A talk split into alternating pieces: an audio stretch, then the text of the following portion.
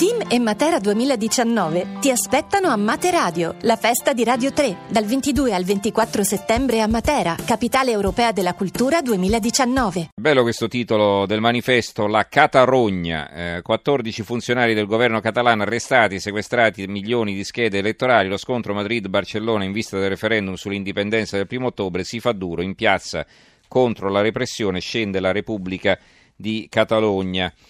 Allora, eh, archiviato definitivamente l'argomento, parliamo invece di politica. Eh, intanto va bene, i giornali siciliani titolano con grande evidenza sull'inchiesta che sta coinvolgendo il sindaco di Bagheria.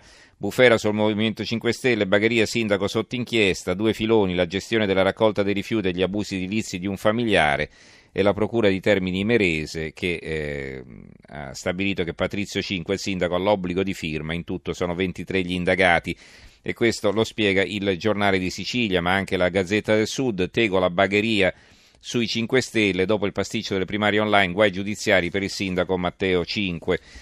Eh, la Sicilia, Bagheria, guai per il sindaco Grillino, coinvolti in 17, finiti nell'indagine anche dirigenti e impiegati comunali. Invece, ecco, parlando del, della politica in senso proprio, eh, impresentabili fra annunci e bleffi, i nomi che imbarazzano i partiti e l'apertura della Sicilia. Miccichè, AP non esiste più, tutti da noi, Maddalia, due punti, fuga dalla realtà. La Gazzetta del Mezzogiorno, riforma elettorale, si riparte, Movimento 5 Stelle, oggi si vota su Di Maio, alleanze, partiti senza bussola, manovre a tutto campo. Ehm, il eh, giornale Ecco come si voterà, PD e Forza Italia trovano l'accordo sul Rosatellum, semiproporzionale con scelta di candidato e partito. Libero, agonia politica di Umberto Bossi, questo è eh, il titolo su una grande foto del Senatur, dal declino all'estromissione dalla Lega.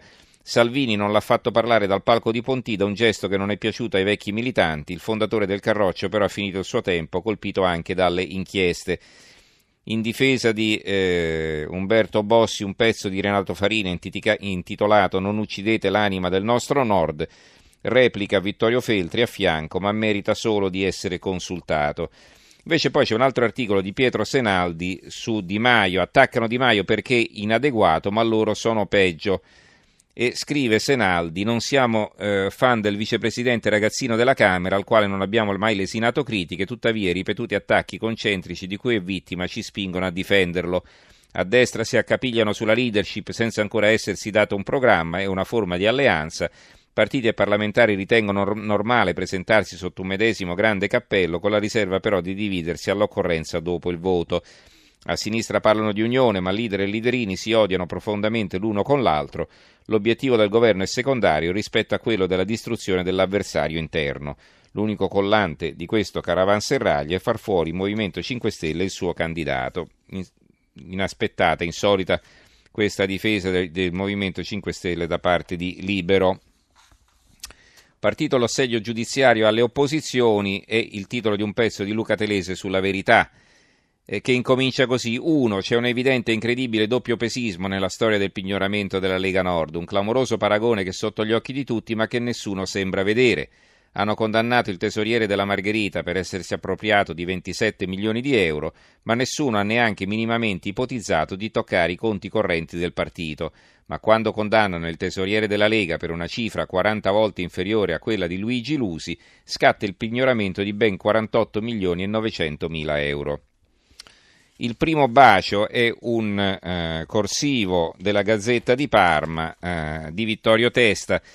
Il momento più significativo e più fotografa- fotografilmato alla prima uscita pubblica di Luigi Di Maio dopo l'annuncio della candidatura a Premier per il Movimento 5 Stelle è stato il bacio alla teca contenente il disciolto sangue di San Gennaro cerimonia che si tiene nel Duomo di Napoli tre volte all'anno in diversi periodi, ma che mai aveva fino a ieri attratto il vicepresidente della Camera, napoletano di Pomigliano, autodefinitosi devoto, ma solo ora posseduto dal bisogno di assistere in prima fila e inchinarsi alla miracolosa liquefazione, considerata beneaugurante e infallibile scaccia malocchio un'esibita professione di fede che avvenendo in contemporanea con l'accresciuto ruolo politico da sottoporre tra breve alle prove delle urne, screzia la cristallinità dell'asserita devozione al sangue del patrono, una santa emolatria così improvvisa, quella di Gigino Di Maio, da legittimare il sospetto di vampirismo a fini elettorali. Ehm, non abbiamo più molto tempo, eh, dico qualcosa, i titoli sul, ancora sull'Assemblea Generale dell'ONU. La guerra e la pace dei due mondi e l'apertura dell'avvenire contro le bombe nucleari, 122 paesi, ma l'Italia non c'è. Eh, mentre si acuisce il braccio di ferro tra gli USA di Trump e la Corea di Kim, all'ONU il processo di disarmo fa un passo avanti. Il, eh,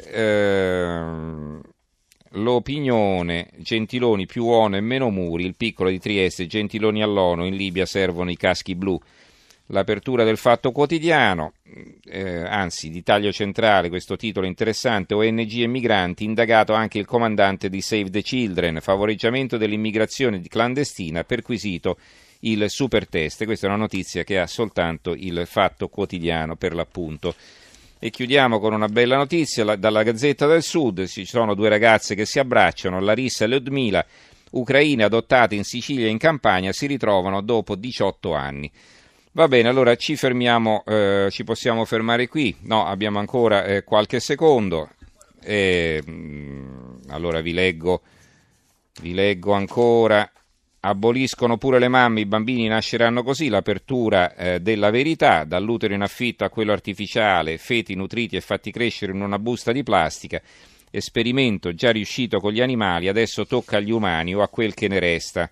E qui c'è tutta un'inchiesta su questo argomento. Va bene, a questo punto penso che ci possiamo davvero fermare. Eh, ringrazio allora in regia Gianni Grimaldi, il tecnico Stefano Siani, in redazione Simona Cangelosi, Carmelo Lazzaro e Giovanni Sperandeo. Ricordo che se volete scriverci l'indirizzo di posta elettronica è tra poco in edicola chiocciolarai.it. Se invece volete scaricare il podcast l'indirizzo è www.trapocoinedicola.rai.it. Domani sera incominceremo alle 23, su, subito dopo il giro delle 23, quindi intorno alle 23.08 e se non succede nient'altro parleremo nella prima ora ampiamente della questione catalana. Allora, ci risentiamo domani sera subito dopo le 11. Grazie a tutti per averci seguito. Ora la linea a Stereo Notte. Grazie a tutti e buonanotte.